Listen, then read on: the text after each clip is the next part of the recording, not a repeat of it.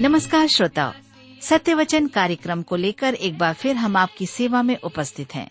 आशा करते हैं कि आप सब आज का कार्यक्रम सुनने के लिए तैयार हैं।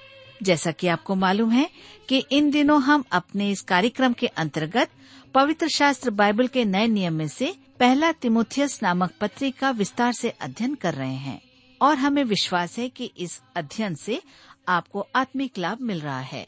आइए अपने वक्ता के साथ आज के इस बाइबल अध्ययन में हम सम्मिलित हों, किंतु इससे पूर्व मन की तैयारी के लिए सुनते हैं एक मधुर गीत। यीशु मेरे साथ है यसु मेरे अंदर है। यसु मेरे साथ है यसु मेरे अंदर है। यीशु को मैं पहने हूँ मुझमें वो ज़िंदा है। यसु को मैं पहने हूँ मुझमें वो ज़िंदा है। यही मेरी ताकत है ये नहीं भूलना है। यही मेरी ताकत है। ये नहीं भूलना है। कभी नहीं भूलना है कभी नहीं भूलना है। कभी नहीं भूलना है कभी नहीं भूलना है। यीशु मेरे साथ है यीशु मेरे अंदर है। यीशु को मैं पहने हूँ मुझमें वो ज़िंदा है। यीशु मेरे साथ है यीशु मेरे यीशु को हूँ मुझमें वो ज़िंदा है। यही मेरी ताकत है ये नहीं भूल है। यही मेरी ताकत है ये नहीं भूलना है। कभी नहीं भूलना है कभी नहीं भूलना है। कभी नहीं भूलना है कभी नहीं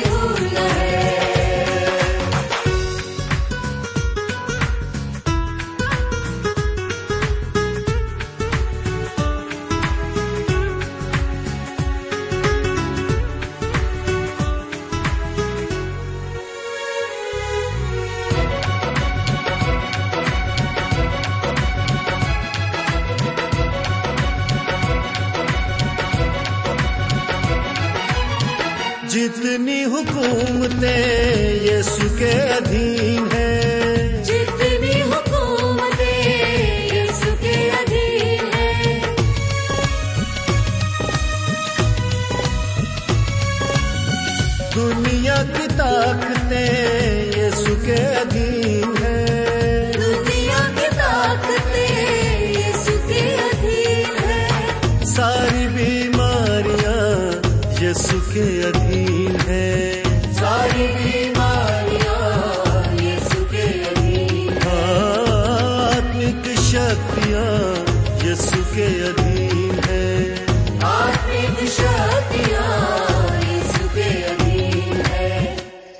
यही मेरी ताकत है ये नहीं भूलना है।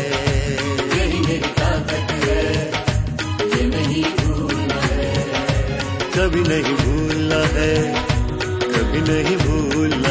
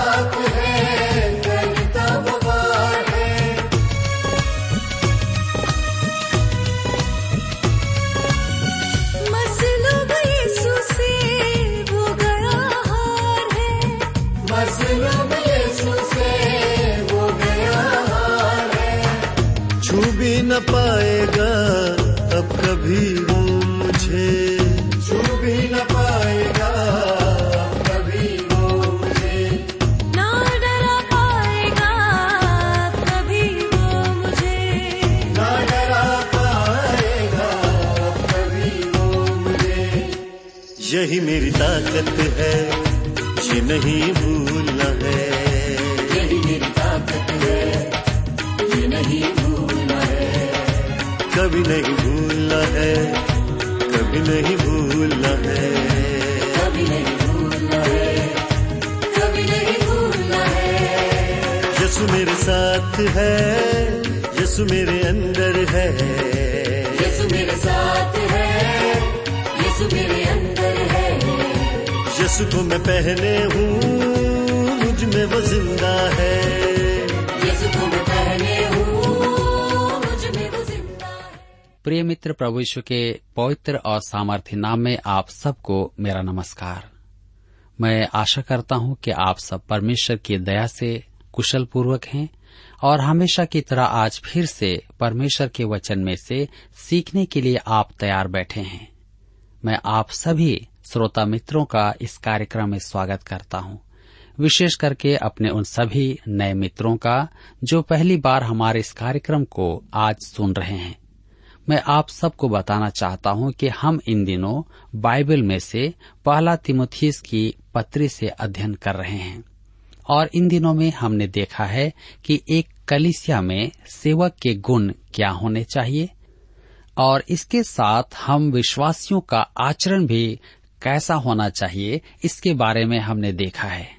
आज हम अपने अध्ययन में और आगे बढ़ेंगे, लेकिन इससे पहले आइए हम सब प्रार्थना करें और परमेश्वर से आज के अध्ययन के लिए सहायता मांगे। हमारे सामर्थ्य और जीवित पिता परमेश्वर, हम आपको फिर से धन्यवाद देते हैं। आज के इस दिन के लिए जिसे आपने हम सबके जीवन में दिया है, ताकि हम फिर आपके वचन का अध्ययन कर सकें। आज जब हम आपके वचन को पहला थिमोथियस की पत्र से सीखते और सुनते हैं, हम विनती करते हैं कि आप हमारे प्रत्येक श्रोता भाई बहनों को अपनी बुद्धि, ज्ञान और समझ प्रदान कीजिए, ताकि जब हम आपके वचन को सुने तो आपका वचन हमारे हृदय से बातचीत करने पाए। पिता परमेश्वर, हम धन्यवादित हैं हमारे प्रत्येक श्रोता भाई बहनों के लिए, जो प्रतिदिन आपके वचन को सुनने के लिए तैयार रहते हैं। आपसे सुनना और सीखना चाहते हैं। आज भी आप उन्हें सिखाएँ। हमारी विनती उन भाई बहनों के लिए है जो इस समय आपके वचन को सुनना चाहते हैं और बीमार अवस्था में हैं, निराश और परेशान हैं, दबाव और तनाव में हैं। आप उन्हें अपनी शांति दें उन्हें छुटकारा दे ताकि वे भी आप पर विश्वास कर सकें। इस समय फिर से हम सबको आपके हाथ में सौंप देते हैं। प्रार्थना यीशु के नाम से मांगते हैं। आमीन। मित्रों, जैसा कि मैंने आप सबसे कहा है कि हम इन दिनों तिमोथियस की पत्री से अध्ययन कर रहे हैं। तिमोथियस को ये सब निर्देश देने में पॉलुस का मुख्य उद्देश्य था कि यदि पॉलुस जिसे शीघ्र ही इफिसूस को पहुँचने की आशा थी, देर करे तो वह जान ले कि कलिसिया जो जीवते परमेश्वर का घराना है उसमें विश्वासियों को कैसा व्यवहार करना चाहिए, इन सब बातों को सिखाए। सेवकों का कैसे चुनाव करना है और मसीही शिक्षा में कलिसिया को दृढ़ बनाए रखना है, ये सारी बातें उसे बताना था। मसीह यीशु आत्मा में धर्मी, स्वर्गदूतों द्वारा देखा गया और उसी का प्रचार किया गया है। जी हाँ मनुष्यों ने उसमें विश्वास भी किया वह अंत में मृतकों में से जी उठा और महिमा में, स्वर्ग में उठा लिया गया है। तो आइए आप मेरे साथ आगे पढ़िए। पहला तिमुथियुस के पत्र तीन अध्याय उसका सोलह पद। इसमें संदेह नहीं कि भक्ति का भेद गंभीर है, अर्थात वह जो शरीर में प्रकट हुआ, आत्मा में धर्मी ठहरा, स्वर्गदूतों को दिखाई दिया, अन्य जातियों में उसका प्रचार हुआ जगत में उस पर विश्वास किया गया और महिमा में ऊपर उठाया गया। यह पद संभवतः कलिसा के प्राचीनतम विश्वास वचनों में से एक है।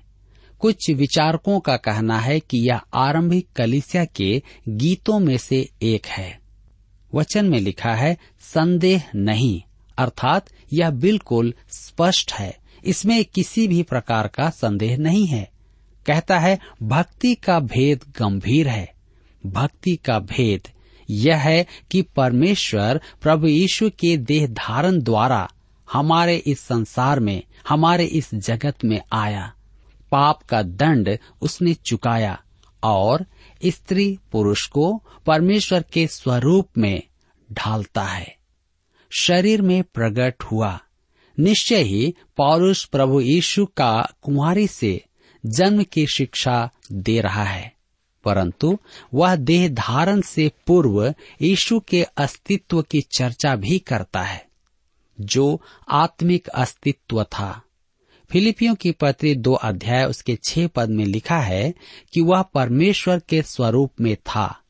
तब हम इब्रानियों की पत्री एक अध्याय उसके तीन पद में पढ़ते हैं, वह उसकी महिमा का प्रकाश और उसके तत्व की छाप है। प्रभु यीशु ने स्वयं कहा है यौना रचित सुसमाचार, चार अध्याय उसके चौबीस पद में, परमेश्वर आत्मा है। मेरे मित्रों, अदृश्य परमेश्वर जो आत्मा है, दिखाई नहीं देता है, उसमें से प्रभु यीशु आया। जी हाँ वह देह में था, इसलिए दिखता था। वह मनुष्य बनकर मानवीय परिस्थितियों में उतरा। उसकी मानव दशा के कारण उसके ईश्वरत्व पर पर्दा पड़ा हुआ था। अध्याय एक, उसके चौदह पद में यहुना यही विचार को प्रकट करता है। लिखता है, और वचन देहधारी हुआ और अनुग्रह और सच्चाई से पूर्ण होकर हमारे बीच में डेरा किया। कहने का मतलब है कि वही परमेश्वर मनुष्य बनकर हमारे बीच में आया और हमारे मध्य में डेरा किया। जंगल में मिलाप वाले तंबू में परमेश्वर दिखता नहीं था। उसी प्रकार जब प्रभु यीशु ने हमारे बीच देहधारी होकर के डेरा किया, तब वह पर्दे के पीछे ढका हुआ था। वह मनुष्य को दिखाई नहीं देता था कि वह वास्तव में क्या है। मनुष्य उसकी वास्तविकता को देख नहीं पाता था। वह आदि में परमेश्वर के साथ था और स्वयं परमेश्वर था, जिसने सब वस्तुओं को बनाया। वह एक असहाय शिशु बना। वह अदृश्य परमेश्वर का स्वरूप था और उसके पास स्वर्ग और पृथ्वी का संपूर्ण अधिकार था, परंतु इस पृथ्वी पर उसने मानव देह धारण किया था, क्योंकि मनुष्य ने उसे नहीं पहचाना। इसलिए उसे ढोंगी, अनाधिकार, कब्जा करने वाला और निंदक कहा गया। उससे लोगों ने घृणा की, उससे घृणा की गई, उसे सताया गया और मार डाला गया। यह देहधारी परमेश्वर गरीब था, उसकी परीक्षा भी ली गई, उसे परखा गया वह आँसू बहाता था। मेरे मित्रों, हम आगे देखते हैं कि आत्मा में धर्मी ठहरा, तथापि वह देह में धर्मी नहीं ठहराया गया था, केवल आत्मा में। वह देहधारी था और संसार ने बस उसे देह में ही देखा, परंतु वह अपने पुनरुत्थान में आत्मा में धर्मी ठहरा था। इस पृथ्वी पर भी उसकी महिमा का दर्शन हुआ था। उसकी वास्तविकता का प्रकाशन, अभिव्यक्ति और गवाही भी प्रकट हुई थी। उसके जन्म के समय स्वर्गदूत प्रकट हुए थे, उसके बपतिस्मे के समय उसकी महिमा प्रकट हुई थी, और उसके रूपांतरण के समय महिमा दिखाई दी थी। उसके बंदी बनाए जाने के समय उसकी महिमा प्रकट हुई थी। मेरे मित्रों, जब वह क्रूस पर था तब सेना के सूबेदार ने कहा था, सचमुच, यह परमेश्वर का पुत्र था। परंतु उसके पुनरुत्थान के बाद हम उसे धर्मी ठहराया गया देखते हैं। वह देह में प्रकट हुआ, परंतु आत्मा में धर्मी ठहराया गया था। पहला क्रंथियों की पत्री पंद्रह अध्याय, उसके चौवालीस पद के अनुसार, वह प्राकृतिक देह में बोया गया और आत्मिक देह में जी उठा। मृतकोत्थान के बाद उसके बैरी उसे पकड़ नहीं पाए थे। उसका अब कभी अपमान नहीं होगा। तथापि वह पृथ्वी पर आया और परमेश्वर के पास लौटकर उसकी दाहिनी ओर बैठा है। मित्रों, हम भी धर्मी ठहराए जाते हैं। यहाँ वह हमारे अपराधों के कारण पकड़वाया गया था। उसने यहाँ हम पापियों का स्थान लिया और वहाँ स्वर्ग में हम धर्मी ठहराए जाते हैं। यह कैसी अद्भुत बात है। पौलुस आगे कहता है, स्वर्गदूतों को दिखाई दिया। जी हाँ उसने स्वर्गदूतों को नहीं देखा, स्वर्गदूतों ने उसको देखा था। वह स्वर्ग में चला गया और स्वर्ग के सब सृजित बुद्धिजीवी आराधना करते हैं, क्योंकि उसने मानव जाति का उद्धार किया। यहाँ उपस्थित दुष्ट मानव अभी वहाँ नहीं पहुँचा है। परंतु अनंत काल तक गाया जाने वाला गीत उद्धार का गीत है। वह कहता है, अन्य जातियों में उसका प्रचार हुआ। यह तो आज भी हो रहा है, क्योंकि परमेश्वर ने हम मनुष्यों को आज्ञा दिया है कि सुसमाचार का प्रचार सारे जातियों के बीच में किया जाए, ताकि प्रत्येक मानव जाति उद्धार को प्राप्त करे। जगत में उस पर विश्वास किया गया। आज अनेक जन उसे अपना उद्धारकर्ता ग्रहण करते हैं। महिमा में ऊपर उठाया गया और आज प्रभु यीशु परमेश्वर की दाहिनी ओर विराजमान है। इस पल भी वह वहाँ उपस्थित है। मेरे मित्रों, क्या आपने आज उससे चर्चा की है? क्या आपने उससे कहा है कि आप उससे प्रेम करते हैं। क्या आपने उसके कामों के लिए उसे धन्यवाद दिया है कि वह कैसा महान है? मेरे प्रियो, यहाँ पर अध्याय तीन समाप्त होता है और अब हम अपने अध्ययन में आगे बढ़ेंगे और अध्याय चार से अपने अध्ययन को जारी रखेंगे। इस अध्याय का विषय है, कलिसिया में विश्वास का त्याग। विश्वास त्यागने वालों की पहचान। तो आइए आप मेरे साथ पहला तिमुथियुस की पत्री चार अध्याय उसके एक पद को निकाल लीजिए। लिखा है, परंतु आत्मा स्पष्टता से कहता है कि आने वाले समयों में कितने लोग भरमाने वाली आत्माओं और दुष्ट आत्माओं की शिक्षाओं पर मन लगाकर विश्वास से बहक जाएँगे। लिखा है, परंतु यह शब्द पिछले अध्याय के अंत में दी गई शिक्षा का विरोधाभास और कलिसिया में विश्वास के त्याग को व्यक्त करता है। आगे वह कहता है, आने वाले समयों में। मेरे मित्रों, मैंने पहले तो कहा था कि यह पृथ्वी पर कलिसिया के अंतिम समयों के विषय में है, परंतु अब मैं अपना विचार बदलता हूँ। मेरे विचार में यह समय पौलुस की मृत्यु के तुरंत बाद का कलिसिया का समय है। विश्वास त्याग का आरंभ तो पौलुस के समय से ही आरंभ हो गया था।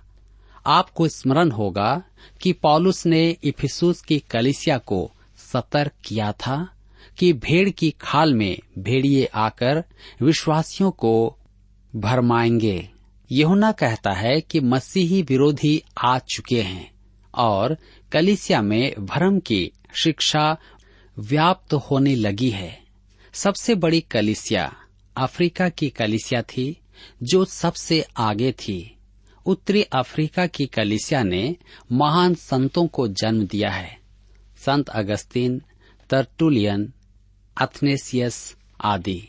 परंतु वह कलिसिया भरम में पड़कर विश्वास से टल गई थी। अतः पॉलुस कहता है, अंतिम समयों में तो उसका अभिप्राय प्रभु ईश्वर के पुनः आगमन के समय से नहीं है। दूसरा तिमोथियस की पत्री तीन अध्याय उसके एक पद में वह कहता है, पर यह स्मरण रख कि अंतिम दिनों में कठिन समय आएँगे। वह उसी अभिव्यक्ति को काम में ले रहा है, जो सदैव प्रभु यीशु के पुनः आगमन के समय के लिए काम में ली जाती है। जब वह कलिसिया को उठा लेगा। जी हाँ यहाँ जिन अंतिम दिनों की चर्चा की जा रही है, वह समय हमारा आज का समय है। पॉलुस अपने समय के बाद कलिसिया के भविष्य की बात को करता है। कहता है, कितने लोग विश्वास से बहक जाएँगे। पौलुस चेतावनी दे रहा है कि भ्रम की शिक्षाएँ दी जाएँगी, जिसके कारण अनेक विश्वासी भटक जाएँगे। दूसरा थिस्लोनिकियों के पत्र दो अध्याय में पॉलुस ने आने वाले विश्वास त्याग की चेतावनी दी है। सच तो यह है कि विश्वास त्याग का यह क्रम तो कलिसिया में एक लंबे समय से ही चला आ रहा है और समय के अंत तक चलता रहेगा। मेरे प्रियो, यह विश्वास त्याग बढ़ता जा रहा है और बढ़ता जाएगा भी। प्रभु यीशु की कलिसिया के चले जाने के बाद केवल विश्वास त्यागी कलिसिया ही रह जाएगी। इसलिए कहता है कि वे बहक जाएँगे। इसका मूल अर्थ है, दूर खड़े रहेंगे।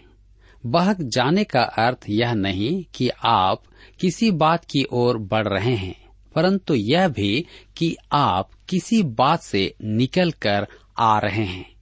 विश्वास का त्याग करने वाले वे हैं जो कभी विश्वास का अंगीकार करते थे, परंतु अब वे विश्वास से दूर हो गए हैं। अन्य धर्मों में विश्वास से भटकने की बात नहीं आती है, क्योंकि उन्होंने विश्वास का कभी अंगीकार नहीं किया है। उन्होंने प्रभु यीशु को कभी उद्धार करता ग्रहण नहीं किया है। उन्होंने उसके बारे में कभी सुना भी नहीं है। इसलिए उनके विश्वास से भटकने की बात उत्पन्न ही नहीं होती है। मेरे प्रियो, विश्वास त्याग तो कलिसिया में होता है, जिसने विश्वास का अंगीकार करके विश्वास को त्याग दिया। आज कई लोग प्रभु यीशु को ग्रहण तो करते हैं, लेकिन अपने परिस्थितियों के कारण फिर से वे वापस चले जाते हैं, अर्थात विश्वास को त्याग देते हैं। पॉलुस कहता है, भरमाने वाली आत्माओं, विश्वास से भटकने का कारण क्या है? क्या इसलिए कि वे अधिक शिक्षित और बुद्धिमान हो गए हैं? या इसलिए कि विज्ञान में विकास हुआ है और ज्ञान में वृद्धि हुई है, कि विश्वास से आस्था उठ जाए? जी नहीं। पॉलुस कहता है कि कितने लोग भरमाने वाली आत्माओं पर मन लगाकर विश्वास से बहक जाएँगे। भरमाने वाली, इसका अर्थ है भटकने वाली। इसका मूल शब्द धोखा देने वाली है, ललचाने वाली है, और सच तो यह है कि शैतान ही ऐसा करता है। यह सब काम शैतान के ही हैं। वे भरमाने वाली आत्माओं पर मन लगाएँगे। और वे परमेश्वर के विश्वास से भटक जाएँगे। तब आगे पौलुस कहता है, दुष्ट आत्माओं की शिक्षा पर। ध्यान दीजिए, विश्वासी दुष्ट आत्माओं की शिक्षा पर मन लगाएँगे। आज बहुत से लोग अचंभा करते हैं कि हमारे भौतिकवाद के युग में भी लोग भूत सिद्धि और तंत्र मंत्र पर विश्वास करते हैं। पहला युहना की पत्री चार अध्याय उसके एक पद में विश्वासियों को चेतावनी दी गई है कि वे आत्माओं को परख कर देखें कि वे परमेश्वर की ओर से हैं या नहीं। ये भरमाने वाली आत्माएँ संसार में हैं। पहला तिमुथियस की पत्री तीन अध्याय के सोलह पद के आधार पर हमें इन आत्माओं को परखना है। वह जो शरीर में प्रकट हुआ, आत्मा में धर्मी ठहरा। जी हाँ उद्धार का एकमात्र मार्ग प्रभु यीशु की मृत्यु है और इसी के सत्य के आधार पर हम आज दुष्ट आत्माओं की शिक्षाओं को परख सकते हैं। विश्वासियों का एक छोटा सा भाग है, जो दुष्ट आत्माओं पर बहुत ध्यान देता है और उनके विषय संपूर्ण जानकारी प्राप्त करने में लगा रहता है। मेरे विचार में तो आज आत्माओं का संसार स्पष्ट रूप से प्रकट है। परंतु आज हमें जो करना है, वह यह है कि हम शैतान को पीठ दिखाएँ। हमें इन बातों में सहभागी नहीं होना है। दुष्ट आत्माओं की शिक्षा पर मन लगाने के विरुद्ध पॉलुस हमें चेतावनी देता है। हमें उनसे बहुत दूर रहना है और उसे प्रभु यीशु के ईश्वरत्व के ज्ञान से परखना है। और देखना है कि वे स्वीकार करते हैं या नहीं परमेश्वर ने देह धारण किया और क्रूस पर जान देकर उसने हमारा उद्धार किया कि हम धर्मी ठहराए जाएँ। मेरे मित्रों, परमेश्वर ने हमसे प्रेम किया और हमारे पापों की सजा उसने उठा ली ताकि हम धर्मी ठहराए जाएँ। इसलिए परमेश्वर का दास पौलुस हमें बताता है कि भरमाने वाली आत्माओं से, अर्थात शैतान के छल प्रपंच से हम बचे रहें। वचन को तोड़ मोड़ कर बताने वाले लोगों से हम बचे रहें। यदि हम वचन को पढ़ेंगे, तब हम वचन की सत्यता को समझकर, उस शैतान और भरमाने वाली आत्माओं का सामना कर पाएँगे। अन्यथा हम नहीं कर पाएँगे। आज बहुत से विश्वासी परमेश्वर के वचन का अध्ययन नहीं करते हैं। और यही कारण है कि शैतान को मौका मिलता है और वह भरमाने वाली आत्माओं को उनके बीच में भेज देता है और बाइबल की उल्टी सीधी बातों को उन्हें सिखाकर अपनी ओर ले जाता है। और इसलिए पॉलुस हमसे कहता है कि हम परमेश्वर के निकटता में बने रहें। उसके ज्ञान से, ईश्वरत्व के ज्ञान से हमें उसको परखना है।